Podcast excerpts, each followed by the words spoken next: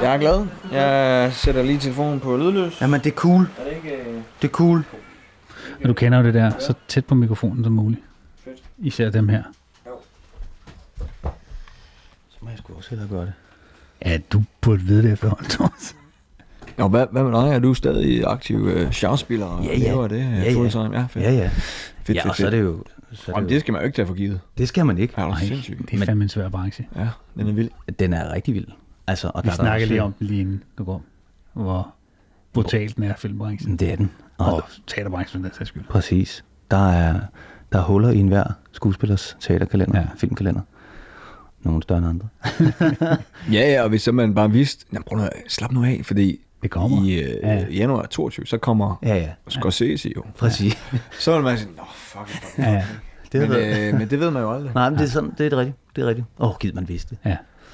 Nå, skal, vi kan jo sige uh, goddag og velkommen ja. til, til alle jer lyttere derude. Øhm, I dag har vi jo en ny gæst i studiet, og som det efterhånden er ved at blive kutyme, Martin, Ja. så synes jeg, at vi skal starte ud med at sige goddag og velkommen, Geo. Eller Christian.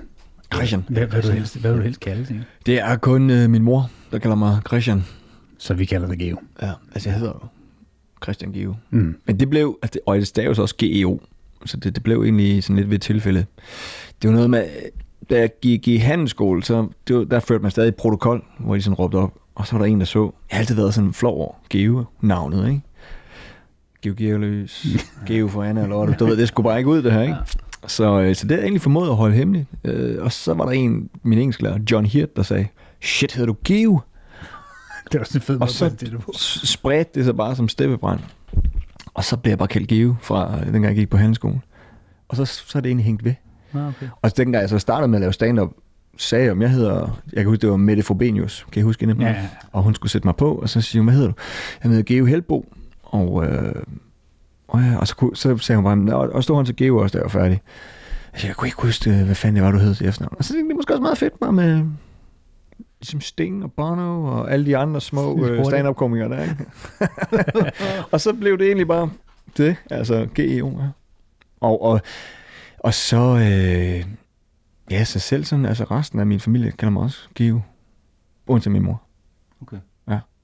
Hvorfor, hvorfor kalder hun det? Altså? Det, er- hun synes, det, det, er, det er fra min fars side også. Okay. Geo, så Ja, så tror jeg, det er det, der ligger i det.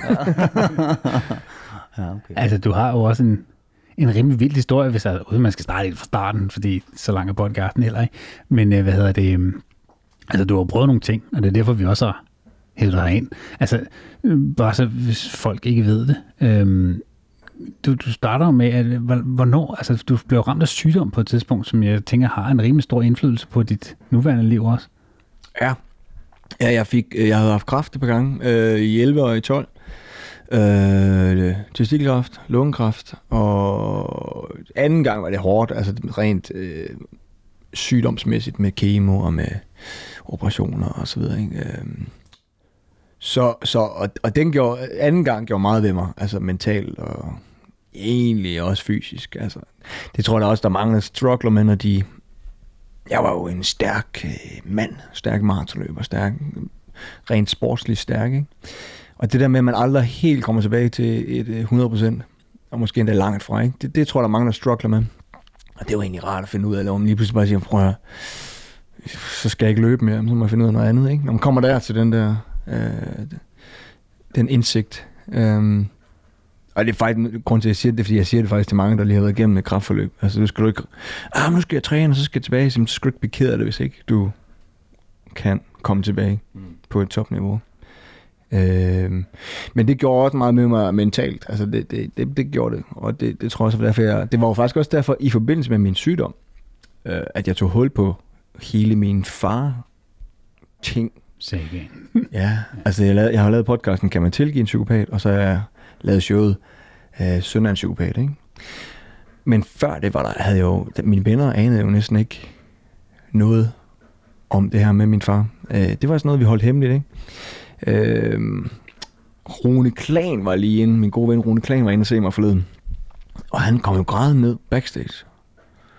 Øh, det er et voldsomt show, altså det er et meget personligt show, jeg laver. Og jeg var sådan, fuck, nu, nu tror jeg, jeg kender dig bedre.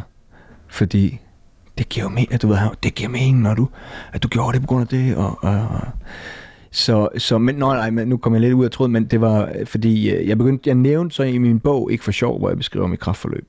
Og der havde min far, han havde jo hånet mig og sådan noget under mit kraftforløb om, nu er du ved at dø, og det er du godt af. Og, altså det var på det plan, han var et ondskabsfuldt menneske, ikke? Og det nævnte jeg, altså det, det blev jeg bare nødt til at nævne, fordi det var bare så vildt en ting, ikke? Og så kan man jo ikke skrive, at ens far klipper, øh, klipper og klister, hvad medierne har skrevet, og, og lægger det på en større måde. Øhm, der bliver man lige nødt til at lige smide lidt, lidt mere info, ikke? Og øh, det var egentlig det, der sådan satte det i gang. Altså, fordi så folk, så, jeg kan huske min redaktør, hun græd, da hun læste, ikke? Og der var sådan, nej, jamen det, det er jo, sådan, det er jo alt, sådan har det jo altid været, så langt jeg kan huske. Og øhm, så, så folk, der læste bogen, det, det var da forfærdeligt, min far. Så, ja, jamen, det er jo forfærdeligt, altså, Ja, det... Forholdt det mere til det, det historie med din far? End Nej, men den øh, fyldte meget. Ja. Altså det, det kunne man godt se, at det var, det var jo helt vildt, ikke? Og, og så, så der, jo flere og flere, der sagde det, så begyndte jeg måske også at tænke, mm, måske det var.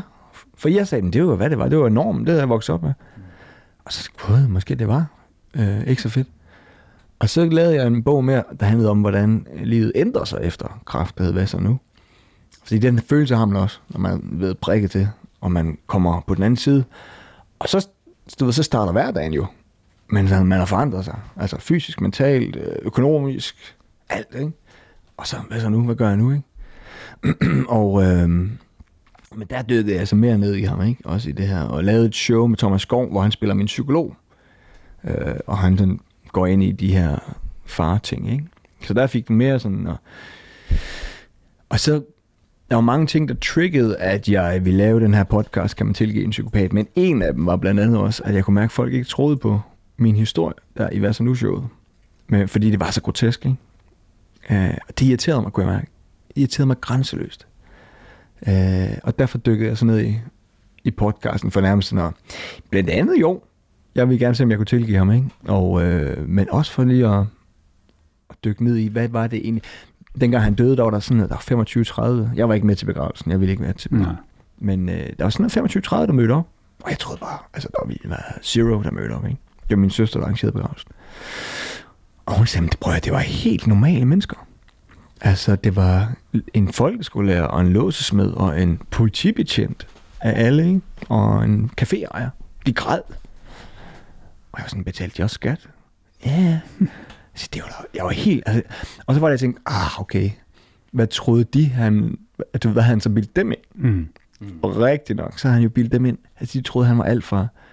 Jo. Men han er vel, han er, så vidt jeg kan forstå, og nu har jeg jo også hørt podcastene, altså så har han jo også, fordi hele det her med, at, at, at det er jo meget forbilledet, at du, altså det er meget forståeligt, kan man sige, at du har et behov for selvfølgelig at på en eller anden måde at få, det, få et closure, eller hvad man kan kalde sådan noget. Ikke? Øh, men, men jeg tænker også lidt, det er, jo, det er jo ret vildt, fordi når man starter første afsnit af den podcast, så hører man jo den her efterhånden 40 år gammel, øh, hvad hedder det, kassettebånd optagelse fra din søsters lille radio, der hun er syv, og du er fire, eller sådan noget, ikke? Mm. på en juleaften, hvor man sådan bare, bare, bare hører 30 sekunder den der, så tænker man sådan, okay, det, det er rigtigt, det han siger, manden er skængerne sindssyg. Ikke?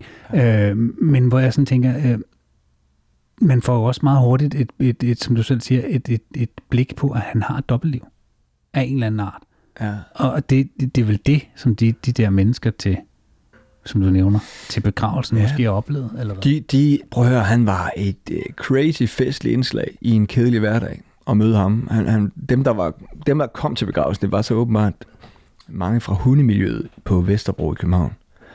Og øh, når du mødte HGH, som jeg kaldte ham, Hans Geo Helbo, apropos Geo, så, øh, så mødte du altså ikke en, der sagde, øj, hvad det, det er godt, ikke? Han, øh, han mødte en, der sagde, hvad det er kraftigt Socialdemokraternes skyld. Altså, det, det var aldrig normalt, det han sagde, vel? Og, øhm, så det, jeg tror, de var fascineret af ham, og øh, jeg tror også, de troede på hans...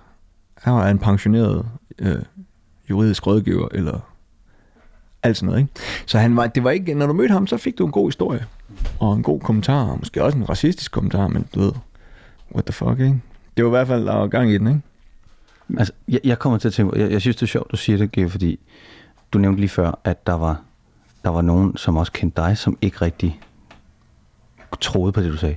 Mm. Fordi at, hvis jeg skal tænke på mig selv, mit billede af min far, og, og de, måske de fleste af dem, der lytter med, måske også dig, Martin, i virkeligheden, vores fædre har jo ikke været, som du selv siger, en psykopat. Vi har jo glorificeret, eller det er jo så typisk, at man siger, ens far, det er han er den sejeste, eller så vi, tænker jeg, det er jo de tanker, vi har med ind, når vi så hører dig sige de ting, så, ej, så kan det sgu da ikke være så slemt, altså. Slap du, han må sgu da være din... må- Der må du sgu da et eller andet ved ham. Ja, og, hvor, og hvorfor, øh, hvorfor slog I ikke hånden af ham, eller hvorfor skred I ikke, eller hvorfor blev du ved med at hænge ud med ham, ikke? Og, og det er jo, øh, og det er jo også en af grunden til, at jeg så lavede øh, showet her, ikke? I, øh, altså, blandt andet dykket, jeg blev bekymret for, hvad har jeg egentlig taget med ham netop, du ved, det er ens far, jeg har 50 af hans DNA. Øh, så, øh, nu mistede jeg lige, tror jeg, hvad var det, Det der med, at Jamen, du satte ham op på en pedestal, altså du set op til ham, eller hvad, har han været et ideal for dig? Nå. Altså, så blandet med alt det andet. Altså. Nej, nej, nej, nej, det var egentlig vildt frem til, det var, det var blevet, nej, det der med, hvorfor vi ikke cuttede ham, altså hvorfor mm. min mor og søster og jeg ikke cuttede ham.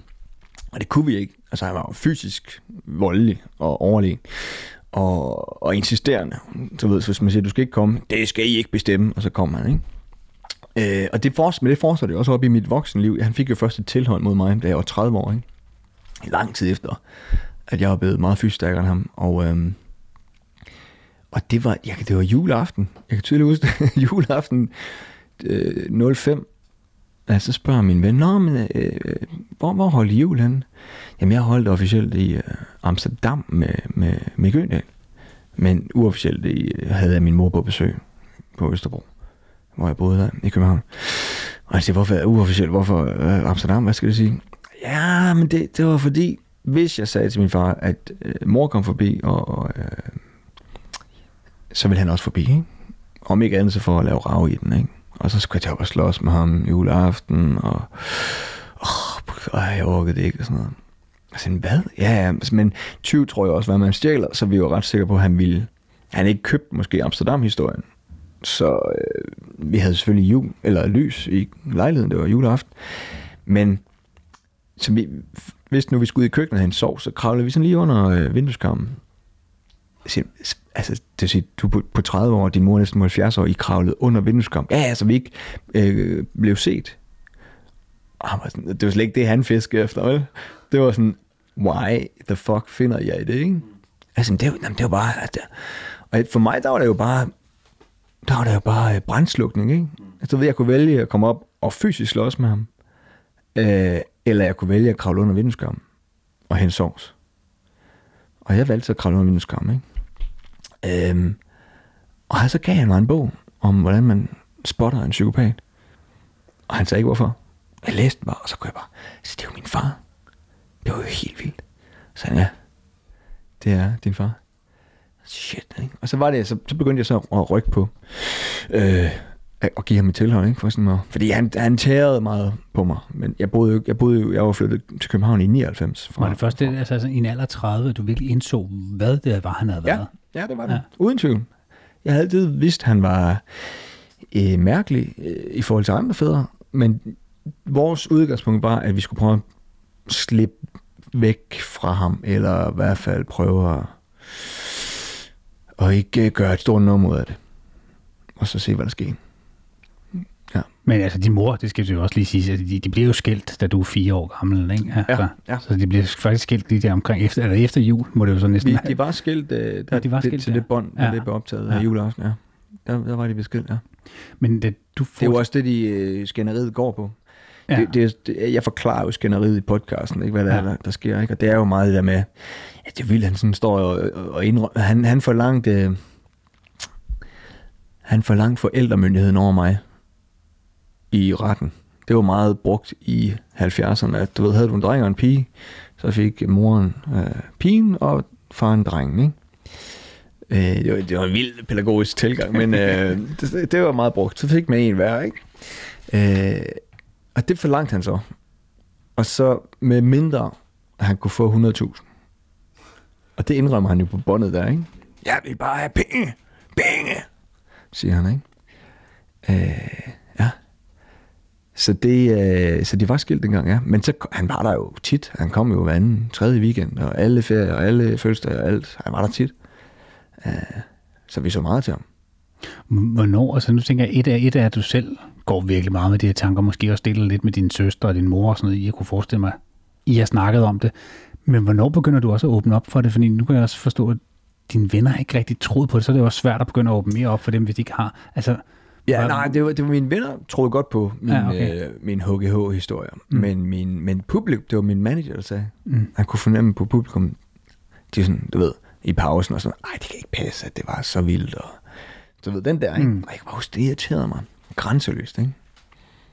Øh, Det kunne jeg, det ved jeg ikke, det var måske min egen skyggeside, men jeg, det var igen det der, jeg har brug for. "Jamen, Det er det er rigtigt. Kram mig. men du, du, altså din første kone, du var gift to gange, ikke? Er det Jeg har været gift rigtig mange gange. Ja. Øh, Men det, det er hende, du får det første barn med. Hvad hedder det?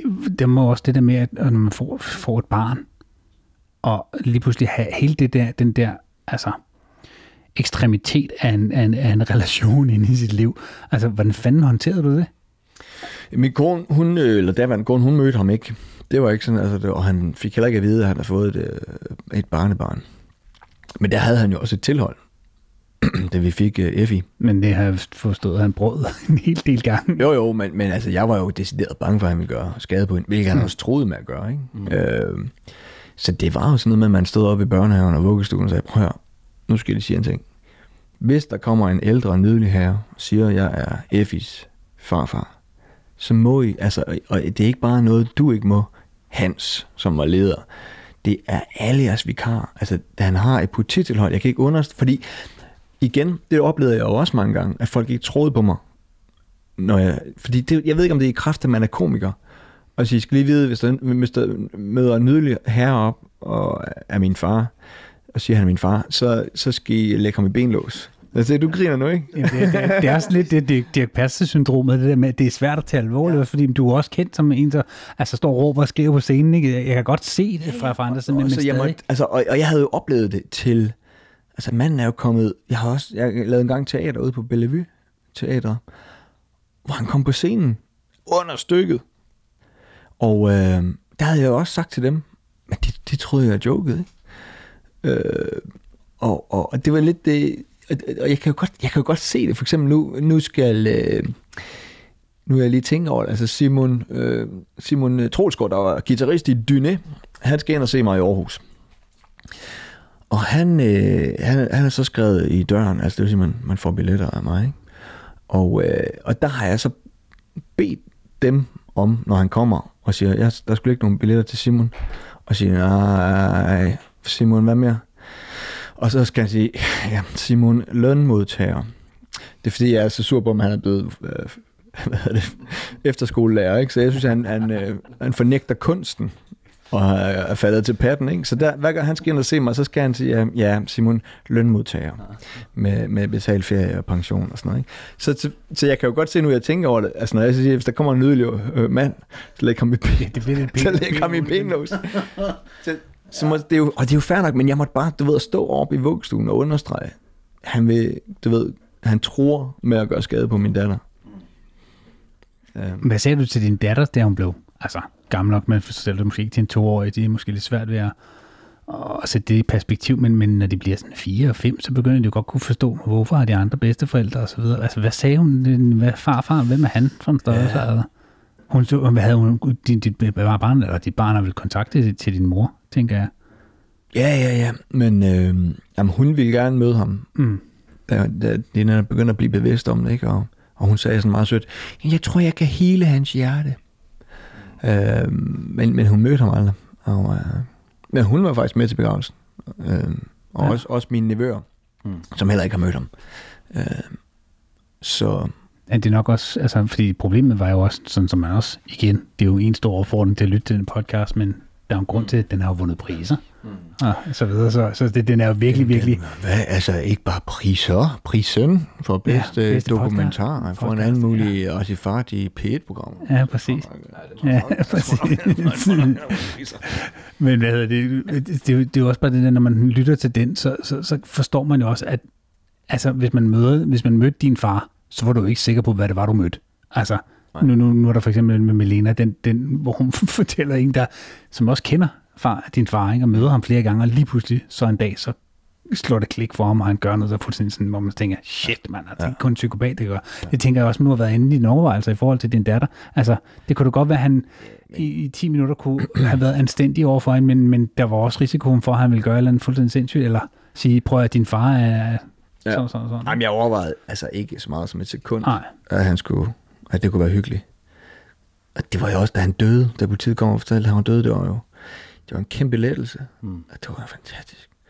Og det var, det var en vild dag, fordi jeg var bare jeg var jo lykkelig, og, og øh, der bare, det var bare 40 års. Jeg var 40 år, ja.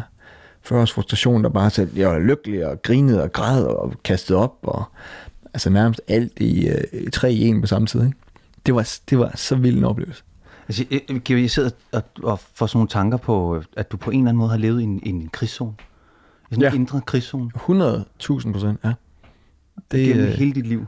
Ja, jamen jeg, jeg, har, jeg er altid, og jeg har, jeg er jo stadig meget rigt. Jeg er jo stadig, mm. for, jeg er jo lige ved at slå min svigerfar ned øh, forleden, fordi han, de var på besøg. Så fald, han skulle ud på toilettet, så falder han over en eller anden gyngehest og sådan noget. Så jeg, har jeg har jo sådan en Mac-light liggende ved siden af min seng. Og jeg kommer, nå okay, er du okay? altså jeg er altid på vagt, ikke? Og jeg er altid på vagt over for mænd, der er enten mænd, der er ældre end mig selv, mænd i grupper, og mænd, der drikker alkohol Mm. de er i stor fare for at blive slået ned af mig, sådan fuldstændig umotiveret. Nej, det er ikke, men altså, jeg er, jeg er på vagt, som, øh, og den, den ligger bare, det er jo min far, der har trigget det, ikke? Men øh, du, du snakker jo faktisk med Peter Lund Madsen i nummer to afsnit omkring det her med, at, at du, du er pisse bange for, at du faktisk selv har arvet noget af det her psykopati på mm. en eller anden måde. Altså, jeg tænker, et er, at man kan være meget, have ret stor selvindsigt og være, være meget sådan selvkritisk og sådan noget, men, men det er for fanden, der er vel ikke noget, du kan hjælpe dig selv med 100%. Altså, har, har du fået noget hjælp til alt det her? Altså, i forhold til at kunne takle de der tanker, fordi hvis man har meget ret hver eneste dag, selv når manden er død, altså, det må virkelig sætte nogle spor.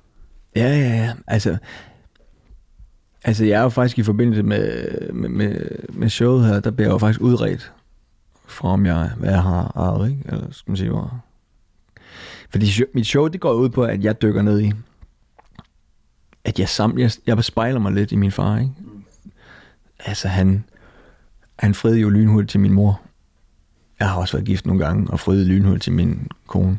Øh, han, han, du ved, ting som, at han, han løg meget, og kunne være, han kunne være alle de her personer, ikke? Når han mødte Malena Ken- Penkova, så troede hun, han havde et VVS-firma, der hed Helbo VVS, ikke? Og når han mødte øh, låsesmeden, så troede han, han var juridisk rådgiver, og så videre, og så videre, ikke?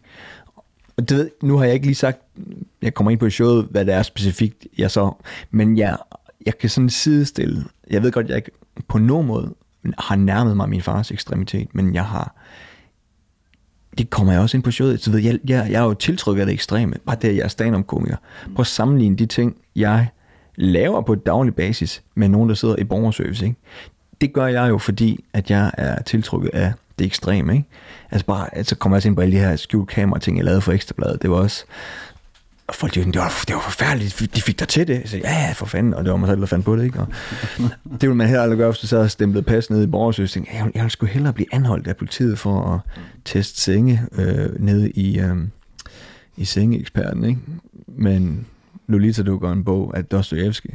Altså, you know, Ja, ja, den tanke får man nok ikke. Og det er jo, det er, jeg har jo bare altid været tiltrukket af. Så jeg er jo, så, så jeg sammenligner alle de her ting, og, og, og bliver så udredt, ikke? Mm. Øh, nu vil jeg ikke afsløre, hvad, nej, hvad jeg fik af resultat, ikke? Men, øh, øh, Der tænk, det tænker jeg da også, det der er en, en ret normal tanke. Altså, ja, den tanke har jeg da også tænkt mange gange. Og det er jeg da sikker på, at der også er rigtig mange mænd, der har siddet derude. Hvor meget minder jeg om min far? Ja, især hvis, hvis man mener, at der er altså, alle mennesker, og mænd, især når de kommer over 60, så bliver det jo rigt, der, der er mange ting, de bliver lidt ligeglade med. Mm. Altså sådan, hvad andre folk tænker, kan godt blive lidt mere uden filter, ikke? Mm. Og det, det tænker man, det kan, da, det kan da også selv genkende, det der med, at man tænker sådan, der er da også nogle sider af de sider, ens far har, som man ikke ønsker, man har taget med, men det, man fokuserer meget på, har man taget dem med. Ja. Altså, det, det sådan, selvfølgelig ved man godt, de, de er gode, det er jo altid fedt, Ja, ja. men der er jo også altid de, de sider, hvor det har været lidt sværere. Ikke? Jo, jeg tror, da, bare det, at vi sidder og tænker på de ting, og får, altså bare det, vi faktisk er i stand til at tænke over det, så er vi jo også i stand til at kunne gøre noget ved det, tænker jeg. Altså i dit tilfælde, Geo, der tænker jeg ikke, at din far nogensinde havde tænkt den tanke, der hedder, om hvorfor var det lige, og hvordan var min far, og hvordan skulle jeg... Altså, altså, han tænkte vel ikke på den måde indad, tænker jeg. Tror du det, eller hvad? Hmm. Nej. Men det vil du hvad, nej, og, ved du hvad, jeg tror også, det er derfor, jeg har lavet alt det her, altså podcast og show og sådan noget, fordi jeg egentlig sådan desperat gad jeg egentlig godt have den samtale, vi har nu mm. med min far, ikke? Øh, fordi de samtaler, jeg havde med ham fra jeg var 4 til jeg var 17, eller hvornår han nu stoppede med at komme i vores hjem, det var jo råben og skrigen og overlevelse, ikke? Både fysisk som mentalt. Så var der, jeg vil ikke sige en pause fra men, men det blev jo så meget ekstremt, da jeg flyttede til København for at lave stand-up i 99, og lige pludselig boede, jeg først boede jeg jo faktisk et par måneder hos ham, ikke? men også, øh, altså boede jeg jo bare hele, øh, helt op til 2015, boede jeg jo inden for en cykeltur fra ham, ikke? og jeg boede, jeg optrådte på steder inden for en cykeltur fra ham, så han havde jo alle muligheder for at chikanere mig, og alle muligheder for at finde mig, ikke? Og nu skal det siges, det var jo ikke chikane, eller at han stod og kastede æg på vinduerne. Men det var hans nærvær, og det var hans... Altså bare det, at du... Du ved, Thomas, som skuespiller, hvis, hvis du står og er i en rolle og i en karakter på scenen, og der kommer en person op, der har et polititilhold mod dig, som er din far tilfældigvis, med en flaske... Han kom jo så med en flaske whisky i en fin velurpose, ikke? God flaske whisky. Og siger, værsgo junior, en dejlig øh, flaske whisky, hils mor! Og så går ned. Men han vidste godt, at det fuckede mig fuldstændig op. Mm. Bare det at gøre det der, ikke? Ja. Det ville nærmest være bedre, hvis han havde kastet æg efter mig, ikke? Fra, fra anden øh, række. Fordi så ville han blive kastet ud, ikke? Men det her, du ved, alle var forvirret. Var det en del af skuespillet? Var det øh, folk? Hvem er det? Øh, og, og hurtigt ud og ind, ikke? Men skaden var gjort, ikke? Og det var det, han kunne. Det var jo det var han specialist i. Jeg synes, det er vildt, mand. Jeg synes, det er så... Det er jo direkte, altså når man sådan hører om, om folk, der har været ude for, det er jo det, der heldigvis er kommet inden for de seneste par år, det her med, at, at det ikke kun er fysisk vold, der også kan, hvad hedder det, regnes strafbart, men, men, men at psykisk vold uh, taxeres på samme måde. Ikke? Og det, havde det eksisteret på den måde øh, på det tidspunkt, så er det jo ikke klart, det han har været inde, inde under den paragraf, kan man sige. Ikke? Helt sikkert, og- det undrer mig også, at den, med, altså med vores samfund, som er jo ret fantastisk på mange måder, ikke? altså med alt fra uddannelse til sygehusvæsen, og hvad ved jeg. Men lige her, ikke? det er som om, der er en kæmpe mangel. Mm. Jeg, jeg kan huske, da, da jeg blev nemlig gjort opmærksom af en be- betjent, der hang ud med os komikere, ikke? Øh, og hun siger, prøv at altså, din, din far, altså, øh, han behøver ikke, du behøver ikke være fysisk bange for ham, for at han kan få et tilhold. Jeg siger, nå, det er godt, det, altså der er også chikane-paragrafen, ikke? Nå, ej, det blev jo sådan, okay, og, og så blev jeg jo så, så var der, jeg var oppe på, det var dengang, der var noget, der hed Østerbro, nærstation. Der var en, der havde sådan lidt øh, inden for det område, og snakkede med ham, og jeg forklarede, jeg kommer, jeg kommer derop, altså jeg, jeg, jeg vidste jo ikke, skal man have beviser med, skal man have, hvad fanden, og han super sød betjent og spørger ind til, hvad er, øh? og jeg forklarer sådan, hvad det, hvorfor jeg synes, han chikanerer mig, ikke? Og jeg siger, prøv at det, øh, det der er chikane, altså uden tvivl, ikke? Øh, og så det, der man gør, det er, at man så siger, nu skal du gøre din far opmærksom på, per brev gerne, at du ikke vil se ham, og hvorfor. Og så skulle det jo i princippet gerne stoppe. Men han siger, det ved man jo nok godt, det ikke gør man sådan en type her, ikke? Øhm, hvis ikke det stopper, så, så skal du indsamle beviser, og det skal gerne være sådan et telefonsvar, opkald, øh, det skal være breve, hvad, hvad der nu er. Dengang var det jo, det var lidt før telefonmobilen, ikke? eller hvad hedder det, kameraet, ikke? Så, så det var ikke sådan, han sagde videoer. Det kunne man have gjort nu. Nu kunne jeg have haft nogle vilde øh, videoer. videoer. Men øh, og han, der var jo lynhurtigt nok beviser for øh, chikane, ikke? Og så går politiet ind og siger, okay, vi har øh, fået det her, vi vurderer, at du skal holde dig fra ham. Det, øh, det er jo så ikke sikkert, at han overholder det. Hvis ikke han overholder det, så skal jeg gensamle en beviser, ikke? Og til sidst går der en instans ind og vurderer, skal han have et tilhold. Så det er en ret lang proces, og der skal mange beviser til, ikke?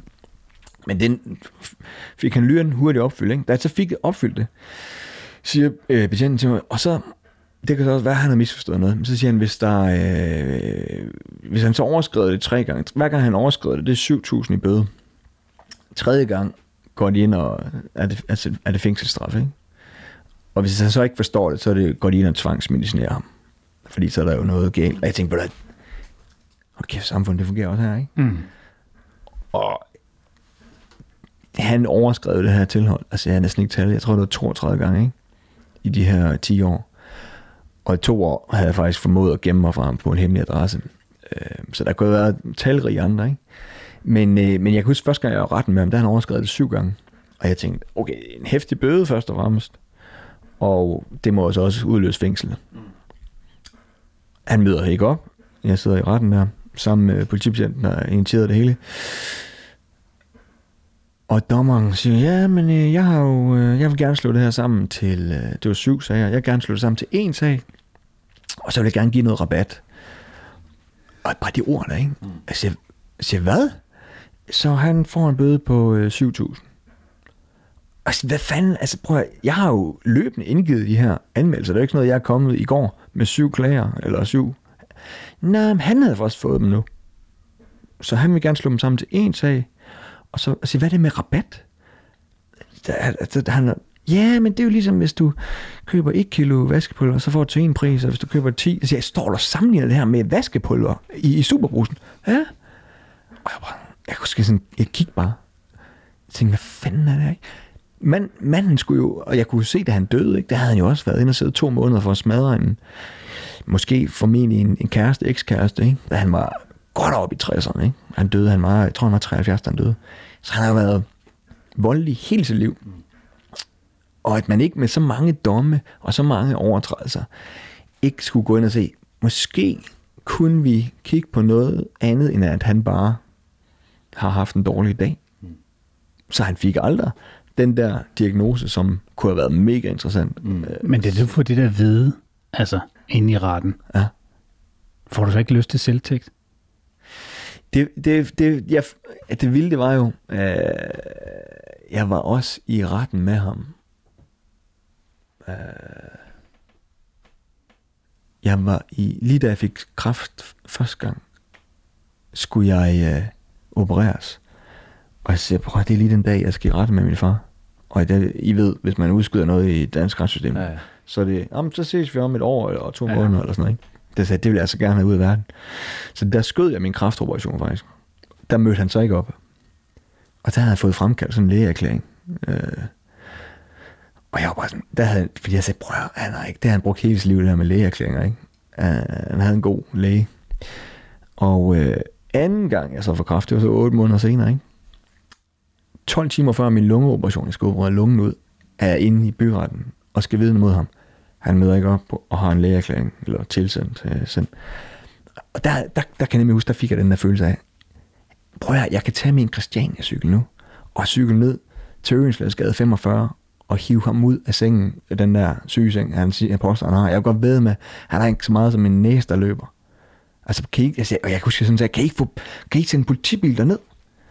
Jeg siger, nej, man har en lægeerklæring. Der er en læge, der har vurderet. Jeg siger, det var så meget. Og det stod så faktisk på en del gange. Jeg har jo været i ret med mange gange. Jeg kan huske den sidste gang, jeg var, der var jeg i, øh, var jeg stadig jeg i kemo, eller sådan noget, jeg var virkelig smadret, ikke? Og der sagde politiet, prøv at vi, øhm, du skal ikke med op i morgen, fordi vi tror ikke på, at han kommer. Og jeg siger, hvorfor ikke? Jamen, fordi efter du har gjort opmærksom på, at ham lægen der, eller hende, eller hvem det var, der var lidt ivrig med de her lægeerklæringer, så har vi kontaktet personen og sagt, at det er meget påfaldende, hvor, mange, hvor syg han er lige på de datoer. Så øh, nu, nu, kommer, nu holder vi lige lidt øje med dig. Og så stoppede de sjovt nok de her lægeerklæringer. Så nu havde han så, så havde han stjålet noget brevpapir fra Frederiksberg Fysioterapi. Selv skrevet sin lægeerklæring. Altså, det siger også, altså, vidner også, hvor vildt et menneske han er. Ikke? Mm. Og sendt ind til retten. Underskrevet sig selv med juridisk, af, øh, juridisk ekspert. Ikke? Og få, få lov til at dukke op. Ja. Nej, nej, der, der sagde de, den her øh, godkender vi ikke. Det er derfor, de sagde, vi tror ikke på, at han kommer. Ja. Så du skal ikke midt i dit kemoforløb øh, troppe op her. Øh, Nej, hvor er det Men det kommer aldrig så langt til det, så du...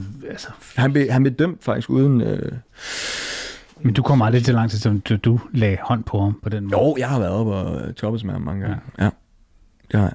Men ikke... Øh, jeg kan huske, der var en gang, da han havde også et tilhold, hvor han var, for, han var jo hele tiden forbi. Han prøvede sådan at bøje reglerne på, hvad vil det sige at have kontakt. Og politiet hver gang, altså kontakt det kunne være mange ting for ham. Det kunne være, at han så fik andre til at ringe til mig. En advokat. Det kunne være, at han var forbi med øh, den, nu sidder jeg og drikker en, en koboldblå kaffekop, som er flot. Øh, så kunne det være, at han sagde, kom forbi og stillede den med en seddel. Øh, Junior, det er din kaffekop. Øh, ring til mig.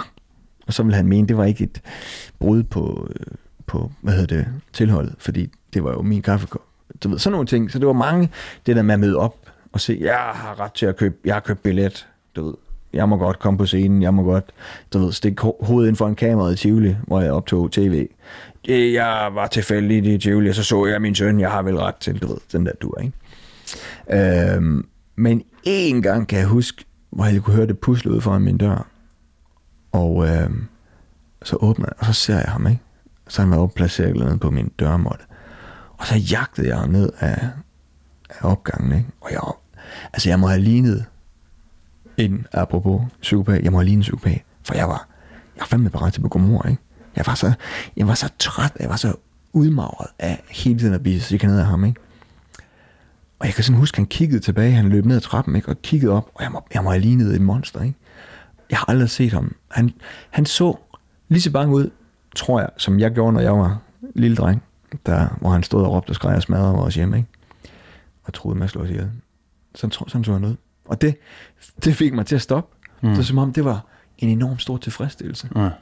Så stoppede jeg med at løbe, og han farede ud af opgangen. Og, Var det fund, altså, jeg sidder og tænker på, at du på en eller anden måde fik en, en lille sejr der. ja, det, det tror jeg også.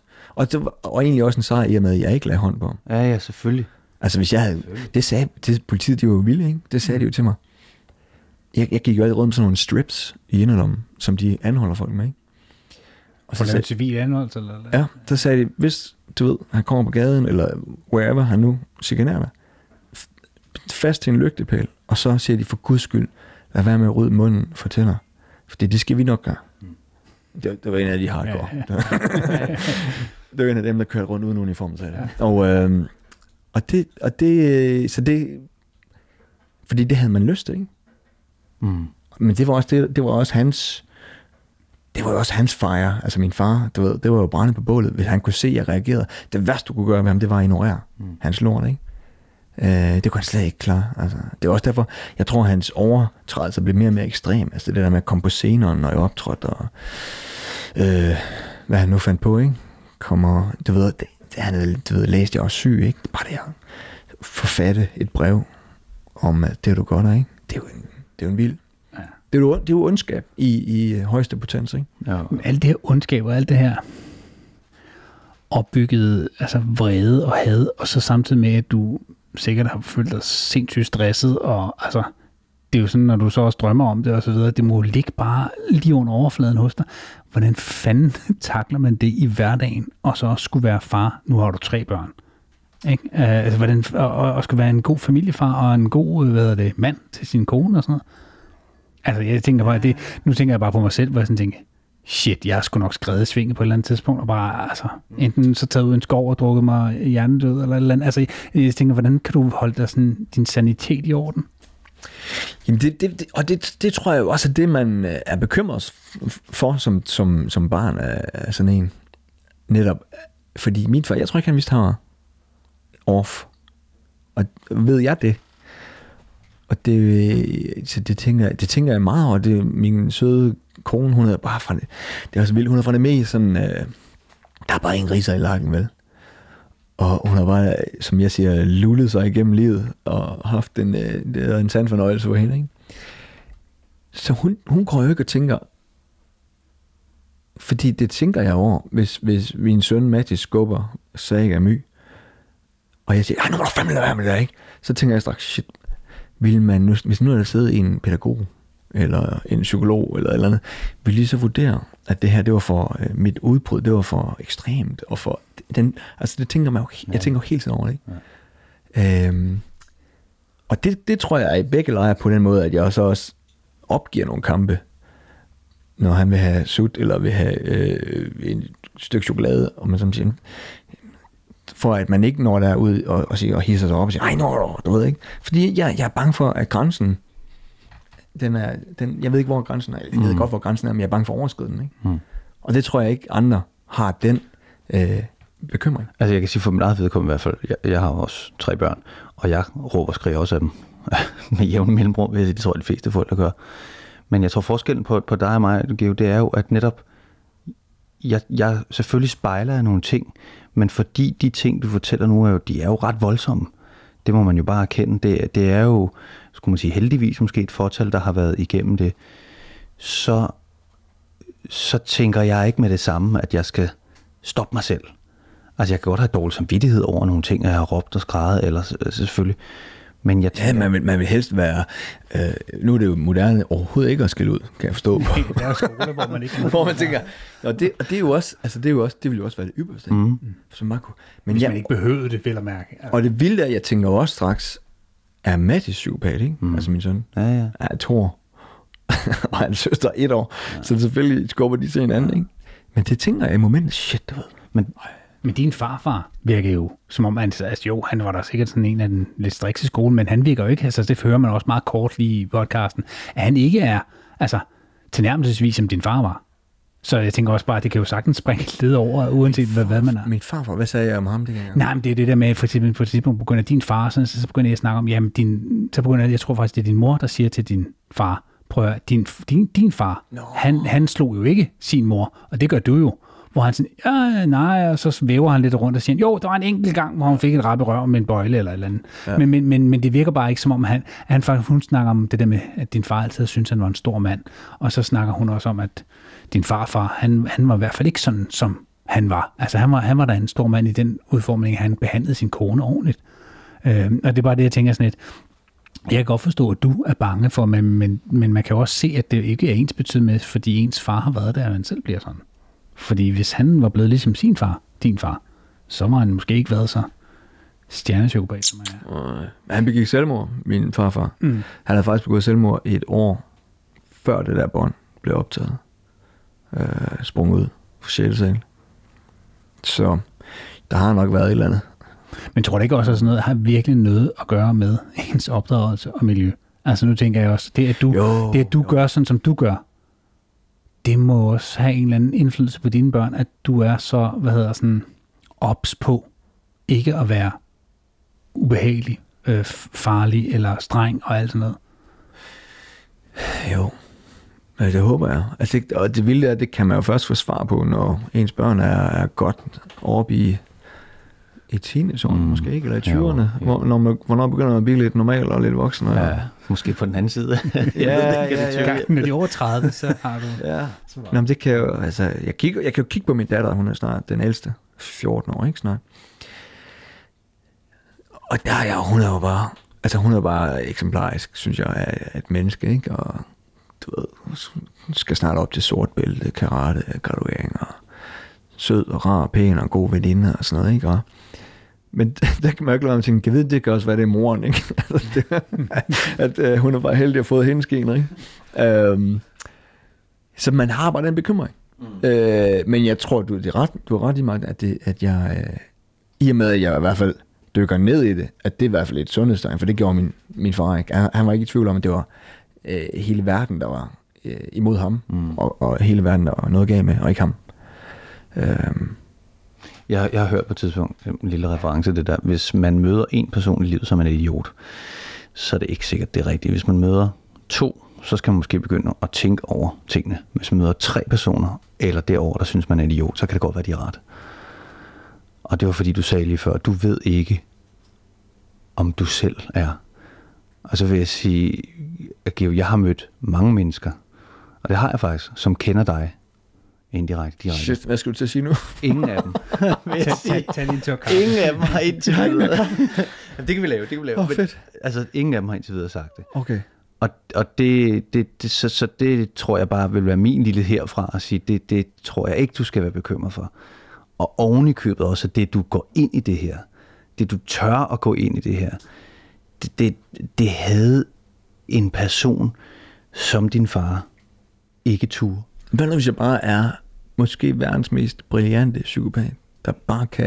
Så er det stadig alle Jeg kan bare men det er jo ligesom, øh, modellere folk. Ja, men hvis du, jeg tror netop det, som psykopater også er, ligesom andre folk, der er ude i et misbrug, eller ude i noget, hvor de ikke selv kan styre det, de har ikke evnen til at se ind af.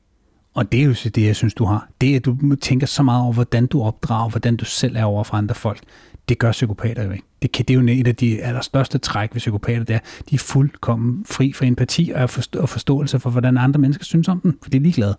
Og det er det, det, jeg har hørt, altså nu snakker vi jo lige her, inden vi startede, om at der er andre, der har deltaget i den her podcast, nu har du også selv nævnt Rune Klan, som faktisk også off the record inden, øh, også nævnte dig som, som er en guttermand.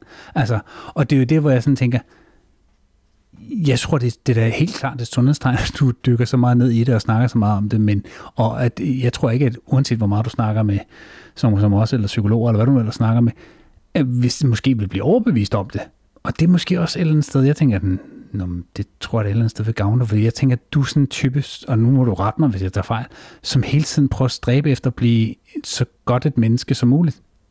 Kvæg din baggrund, eller er det forkert set? Jeg tænker bare, det den måde med... Altså, jeg, tænker Jeg tror, mere, jeg tror mere, jeg er fokuseret på at være lykkelig, skrådstræk, ikke spilde mit liv. Men det tror jeg er grundet min, at jeg var gennem et par sygdomsforløb, hvor jeg tænkte, shit, du ved, jeg tror, vi mænd, vi tænker, at vi bliver 90, og så sover vi stille ind, og ingen sygdom, bare sådan, men åh, han havde et godt liv, han blev 90. Øh, og det bliver jeg jo lige pludselig opmærksom på lige meget, hvor mange maratonløb du løber, og ikke ryger, så kan du godt blive ramt. Mm. Øh, så, og det var også af grunden til, at jeg blev skilt, altså at jeg ville skilles, fordi jeg var i et, et dårligt ægteskab, synes jeg.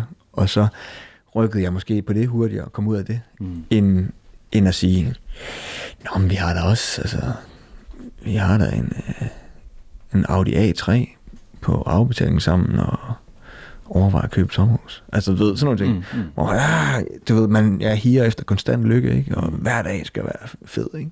Men hvad er lykkelig så? Hvad, hvad er det at være lykkelig for dig? Er det også, at din familie og venner har det godt, eller hvordan?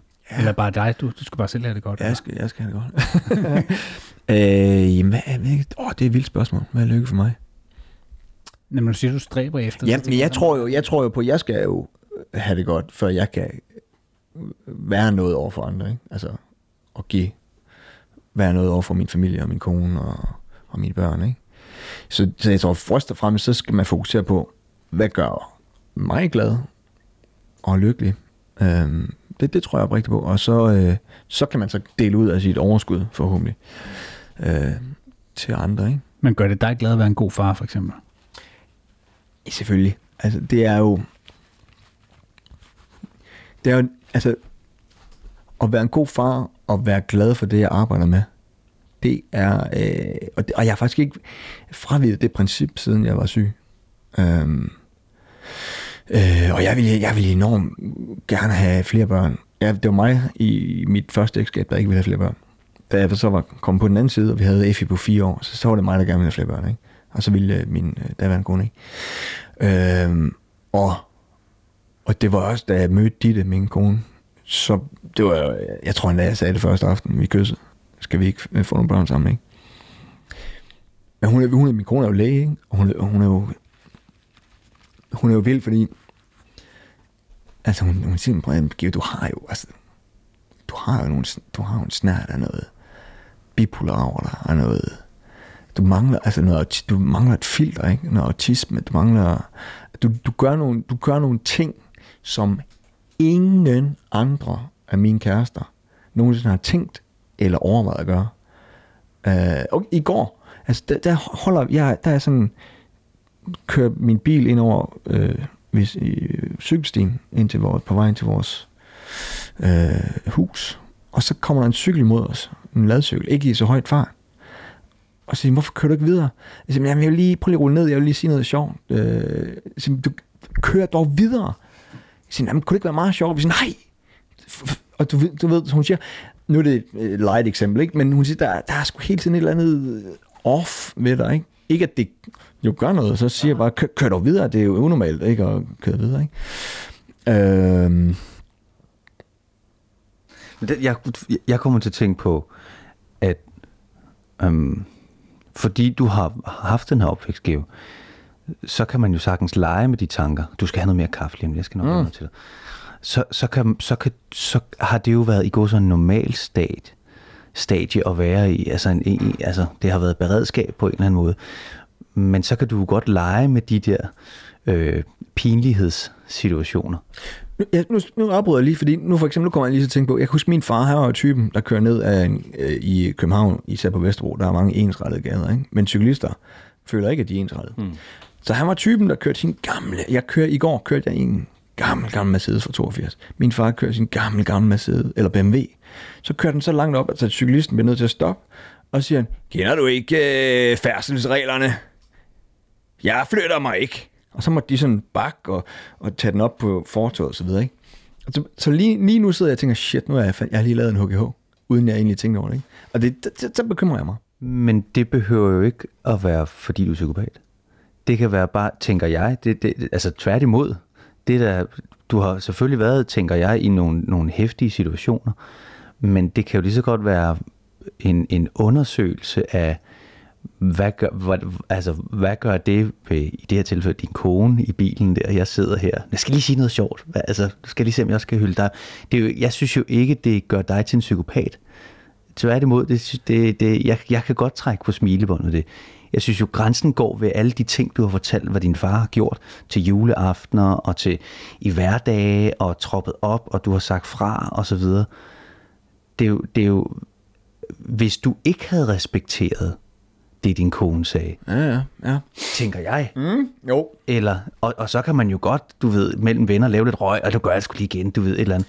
Men jeg tror også, det er fordi, man stiler så meget efter ikke at ville ligne sin far, hver, hverken fysisk eller... Og det, det var også vildt, det kunne jeg se, da han gik igennem billeder, da han var død. Altså, jeg ligner ham jo meget, da jeg var i, i da han var i 40'erne, ikke? Og det havde jeg jo aldrig tænkt over, som, fordi når man er så blevet 20, ikke, så, han jo, så var han jo, jeg nu ikke engang regne, jeg kan, men øh,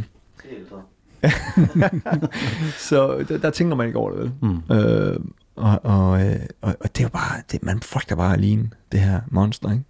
Men lige meget hvor meget man jo som din far psykopati er, har, har, har fyldt, øh, så, så er der jo i alle mennesker et eller andet, en skævhed eller et eller andet, som man på en eller anden måde sagtens kan dyrke ud til, at- til at være noget, noget positivt, tænker jeg. Altså, øh, det er ikke fordi, jeg sidder og siger, at din far har indhold, men, men der er jo noget af det, som er smittet af på dig, som har gjort, at du måske har den der, øh, for lack of a better word, altså det, det er sådan et fandenivoldskhed. Altså, hvor du også lidt, fordi nu siger ham det, jeg synes faktisk, han er meget ret fed ham, det låsesmeden, som siger også det der, jamen man skal sgu også lære at acceptere og, og, og, og hvad hedder sådan noget, øh, omfavne de her, øh, hvad hedder det, lidt skæve eksistenser, som er lidt anderledes, fordi de også er med til at bringe et andet perspektiv ind på det, på, øh, i verden, en eller anden sted, ikke? Mm. Jeg tænker da også, altså, et er, at din far har været, som han er, men du, du, du, du er også ved med at sådan snakke om det der med, når du skal have den closure, så er det også ligesom for at finde ud af, var der noget godt i ham?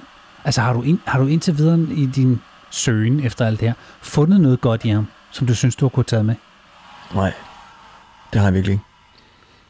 Det har jeg virkelig ikke, og, og det er nærmest blevet øh, værre og værre, øh, efter jeg lavede showet. Fordi der er nye historier, der dukker op, eller Ja, ja, ja, ja, der får man en ny historie også, som er forfærdelig, ikke? Og, øh, og, og det, øh, ja, det må jeg sige, det, er bare, det, det, det giver mig sgu mere med undren, at man, og også det der med, at man egentlig, øh, det tror jeg også, jeg nævner i podcasten, som noget af det sidste, med at, at man er jo imponeret over, at han overlevede i sådan, et, i sådan en verden.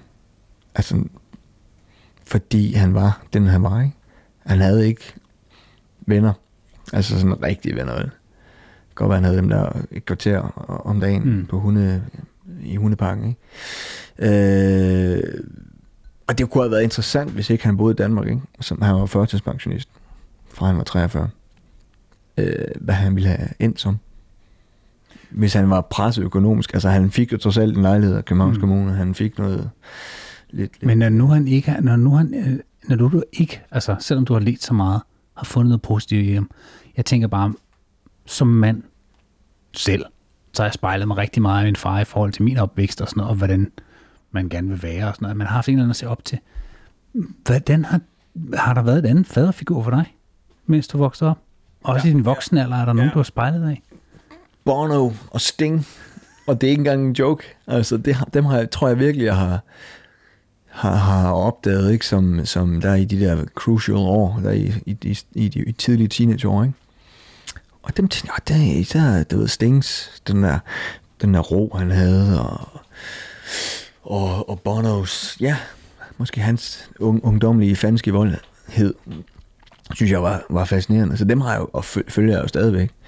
Og øh, så sent som i går, så jeg bare lidt, lidt ærgerlig over, at jeg synes, Bono var blevet lidt tyk. Ja, Sting er stadig helt Sting er stor, mega skarp. Jeg var, en, jeg var inde og se Sting, øh, da jeg, jeg var lige blevet skilt, ikke? Og var... Min, ja, og min far var også død, ja, ja. Og så var jeg inde og se ham i Aalborg, i, øh, i Mølleparken. 5.000 mennesker, sådan lidt intimt.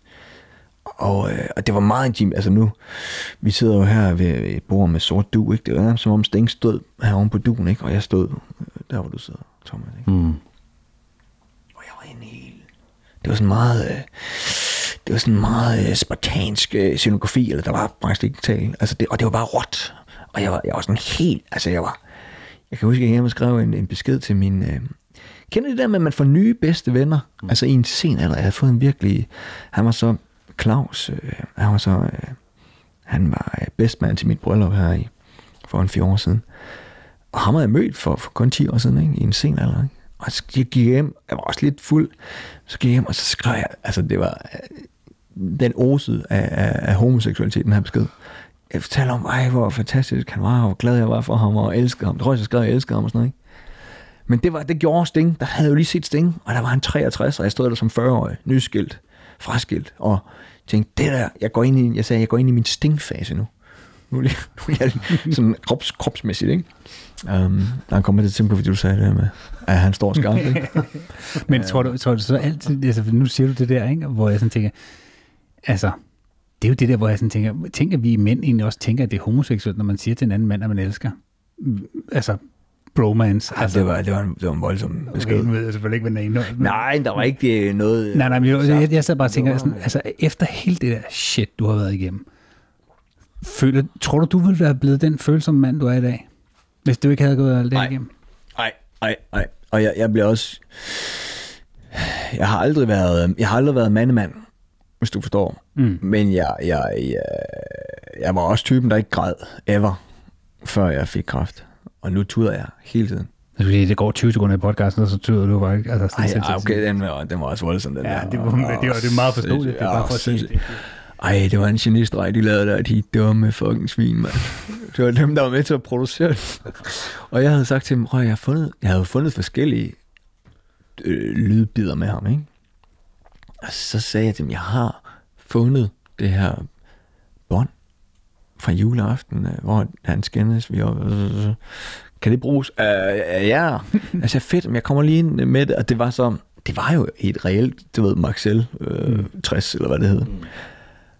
Øh, helt, helt optaget i, i smadre, øh, med Grand Prix og Eldorado, og, og så det her interview, ikke? eller skænderi. Og, øh, og jeg siger til dem, prøv jeg kommer ind med det, kan I, kan I rense det, eller redde det, fordi altså, jeg, jeg, jeg, da, jeg, da jeg fandt båndet, og bare det at skulle opspore en, en båndoptager, var faktisk Ja, det en præst, det var nærmest den største præstation, jeg gjorde i forbindelse med en podcast. Det finder jeg, og jeg sætter båndet i, eller jeg finder forskellige bånd dernede i flyttekassen, ikke? Og første bånd, det kunne jeg om det er ikke, det er ikke noget. Det var sådan ANR, hitliste ANR, det er en radiostation i Aalborg, ikke? Aalborg Nærradio. Der optog jeg altid øh, charten, ikke? Og øh, så satte jeg det her på, og jeg kunne bare høre instantly, det her, det er det. Så jeg slukkede, fordi jeg, ville, jeg var bange for, at det gået i båndsalat, ikke? Og så, så siger jeg, kan I redde det, siger jeg til dem, der producerede det. Og så, øh, så, så forestiller jeg mig, at vi bare sådan sporadisk lægger bidder ind med hans stemme igennem de her fem afsnit.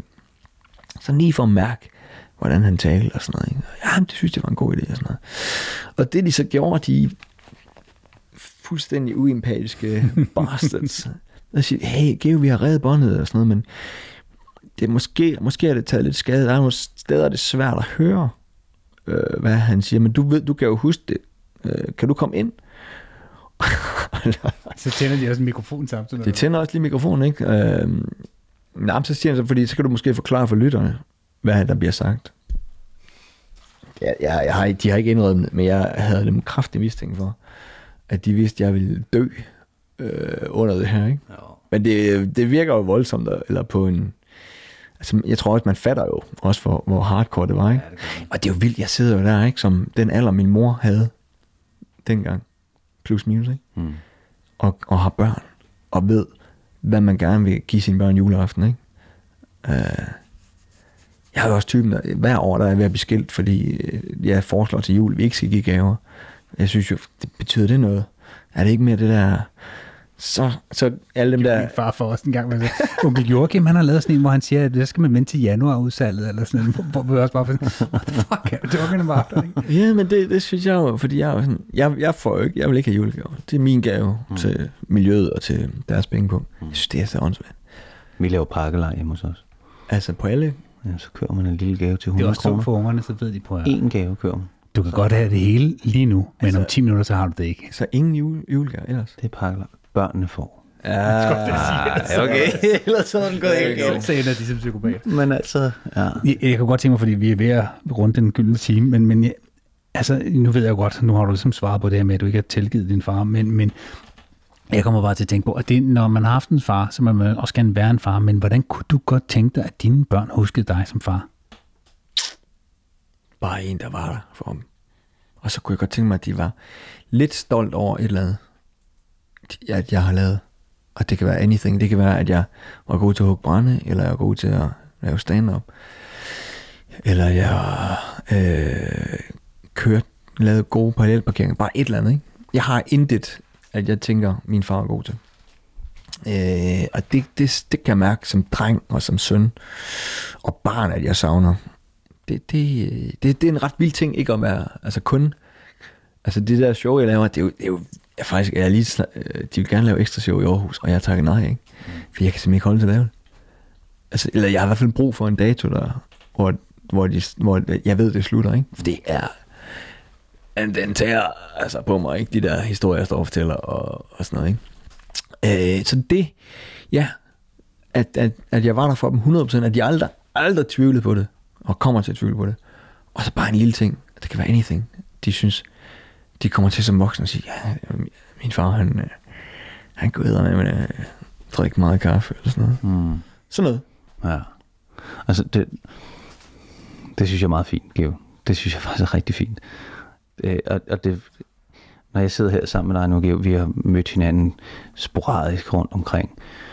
Øhm, og jeg synes, jeg mærker på dig en, en der ligger, der ligger en meget fin lille ting og lurer et eller andet sted, synes jeg, under overfladen på dig. Jeg kan mærke, at du er en super følsom fyr, for at være helt ærlig. Mm. Øhm, og når du fortæller mange af de her ting her, så, så oplever jeg, at, at, at der, der, der ligger en ja, følelse, men der er også en styrke, synes jeg, ved at du har tur gå ind i alt det her, og dykke ned i noget, som er så hæftigt, som mange højst sandsynligt enten vil løbe fra, eller aldrig nogensinde vil se i øjnene. Øhm, det synes jeg er mega sejt, og mega stærkt, for at være helt ærlig. Øhm, Nej, man. Ja, det, det, det, den skal du have. Altså, og jeg synes også, det er derfor, du i Martin og mine øjne ryger ind under kategorien en guttermand. Fordi hvis der bare sidder en ude på den anden side af den mikrofon og lytter med, og, og skulle, Gud forbyde det, være i samme situation, eller prøvet noget Det kan lignende, lige så godt være en forælder, der har været Præcis. Misbrug af alkohol eller noget andet, ikke? Altså, Præcis. som har... så håber vi, du kan inspirere, eller om ikke andet, det, det, de podcast, du har lavet, dit show og så videre, det kan inspirere dem til at tage, tage fat i noget af det her. Fordi du, du virker som om, at du er på en rejse, hvor du er kommet rigtig langt i hvert fald. Men der er også nogle ting, jo, som du har, som jeg snakker om her nu, som stadig ligger og følger dig. Ja, man, man kommer nok aldrig helt i mål, men jeg, synes, jeg... Øh, Det gør måske Ja, heller er ikke noget. nej, det gør, gør måske heller ikke noget. Øh, og jeg tror heller ikke, man kan... Altså de svar, man, som jeg siger til jer, eller sagde jeg tidligere, at man vil gerne have haft den her samtale med sin far, ikke? Mm. Så, og sådan sige, hvorfor fanden, og mm. hvorfor ikke, og, og, og, for, og forhåbentlig havde fået nogle svar på det, ikke? Det tror jeg nu ikke. Altså, men, men det vil, så man kommer nok aldrig i mål med det, ikke? Men, øh, men jeg synes, jeg er et godt sted. Altså, jeg kan mærke, at jeg har fået mere jeg kan mærke, at jeg har fået mere ro i og med, at jeg måske også har indset, at jeg ikke får svar. Det giver en anden ro. Mm. Men det du, altså, det er jo det, som jeg synes er forbilledeligt ved dig. det er, at du tør at tage den rejse, fordi det kunne lige så godt være, at man sagde, at jeg har fået for meget. Det kan jeg ikke, det der. Men det, at du også tager rejsen, siger mig også lidt om, det handler det går, at du selv til at sidde og påstå, om det er for min egen skyld, og for at jeg får det godt, men jeg tror sgu også lige så meget, det er for at kunne være den, du er i dag, for at du kunne være en god far, for at du kan være den far, du gerne vil være, og kunne se tilbage, og de kan se tilbage på og sige, jeg ved godt, hvad de vil tænke om dig, når de, hvis de hørte din podcast, for eksempel, så vil de tænke, fuck man, hvor er det sejt. Altså, hvis, man, hvis jeg bare kunne blive halvt så sej til at gå igennem mine problemstillinger og tage dem op på den måde, så ville man nå rigtig langt. Så det er bare for at sige, at jeg, jeg, jeg, jeg synes som Thomas, at du, du fandme for det er forbilledet den måde, du godt til tingene på, fordi jeg synes heller ikke, det er på nogen måde præsentøst, eller se mig, nu gør jeg det her. Det, der, er ikke, der er ikke noget, der er, det er uden filter, og det synes jeg er meget, meget, meget, meget spændende og meget, meget forbilledet som sagt. Jo, så har vi jo noget med et her, som ja, sidste, fordi ja, meget apropos, at din far på ingen måde er et forbillede eller en guttermand, mm. så plejer vi at spørge, om der er en i dit liv, sådan inden for den, de sidste stykke tid, som du vil fremhæve lidt som en specielt en guttermand. Eller et par stykker. Det kan eller et par stykker. Og det, det gør både mand og kvinde. Ja, det er det. Ah, men så vil, så vil jeg jo gerne fremhæve øh, min ven Claus der, som jeg skrev til efter Stingkoncerten. Um, og han er desværre ikke kendt. Det er også, hvad fanden, det er også jeg for noget, jeg, jeg hænger ud med folk, der ikke er kendt. Det, uh, I know it's weird. men, uh, nå, men det gør det jo til lidt nemmere at, at forstå det for folk. Nå, ja, ham har jeg set i Vild med Dans eller sådan noget, ikke? Og så, øh, nej, men det er bare, det var fedt at møde ham, og han var egentlig en stor del både af mit kraftforløb. Altså, han var der virkelig om nogen for mig, ikke? Øh, sådan he, hele tiden, ikke? altså også på hospitalet og sådan noget. Øhm, men også under, altså det var også ham, der var med til at hive min far ud fra Bremen Teater, da han afbrød mit show, og sådan nogle ting, ikke? Og var også en af de første, der var med op i min fars lejlighed, da, da han døde, og sådan nogle ting, ikke? Fantastisk menneske. Øhm, og så Rune Klan, øh, ligger frisk i hukommelsen. Han har jo, han har også kendt mig, altså han har kendt mig i mange år nu, ikke? Altså, og, og har set alt det her og, og, og, og du ved, det, det var fedt. Han var også en, da jeg, da jeg begyndte at lave show, jeg vidste ikke, om jeg kunne lave et show. Altså, øh, er det for alvorligt? Kan man? Øh, og, og han sagde, han gav det fedeste råd. Han sagde, prøv at høre, altså det er jo ikke et show, hvor man griner hver 30 sekunder, vel? Men han sagde, det er også lige meget, om, man, om der så går 5 minutter gang Bare det er interessant. Og det sagde tag, tag det på scenen.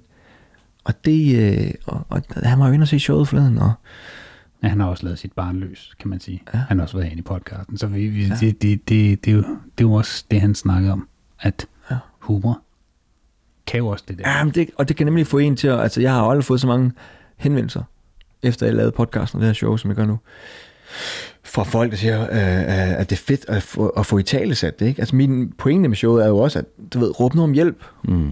Vi, vi skulle have råbt om hjælp. Vi skulle ikke have tidet den ned i, i, i hjælp. Mm. Så kunne vi måske have sluppet af med HGH lidt mm. tidligere. Mm. Og det fede er, at der findes jo mennesker ligesom Claus derude, som er klar til at tage ind i hånden, hvis man har brug for det. Ja. Det kunne være, at jeg skulle øh, smide hans nummer ud, så folk kan ringe til ham, hvis der er... Ja. det, det vil han da blive glad for. Så står der meget, meget stort gæld til ham. Altså. Jamen, øh, jeg, synes, jeg synes, vi skal sige tusind tak, Geo, fordi du har lyst til at lægge for hus forbi her, skulle jeg til at sige, forbi, vejen forbi vores lille bådskud her. Det har været en fornøjelse. Og så skal I selvfølgelig gå ind og høre øh, podcasten på Podimo. Ja, og endnu bedre tage ind og se showet. Hvis show. der er overhovedet flere billetter, så er du ikke, det var udsolgt. I Aarhus er det tæt på udsolgt. Det er sidste show. Det er 18. november. Så hvis man gerne vil være med til, til finalen, mm. og øh, hvor jeg også optager det, og så kan man have en uh, part of history der. Ja, uh. så, er det, så er det altså mest det. Ja. Og ellers må ikke, at du, der kommer noget på den anden side af nytår også, vi hører noget fra Geo. Du er også i gang med en anden podcast, jo. Jeg er i gang med at lave mere motormille. Oh. Og børnebanden. Og, ja, ja. Ja, det er full circle. Og manden, Tom manden, ja. det. ja, ja. Det kører. Jamen, det er godt. Fordi du sikkert, han uh, kommer sammen med ja. motormille. Ja. Jeg tænker bare, du Nej, måske Nå, det er meget få Nå, vi tror, vi lukker. De takker af for Men, uh, tusind tak, jo. Det var, det var en stor fornøjelse. Det var det. Jo.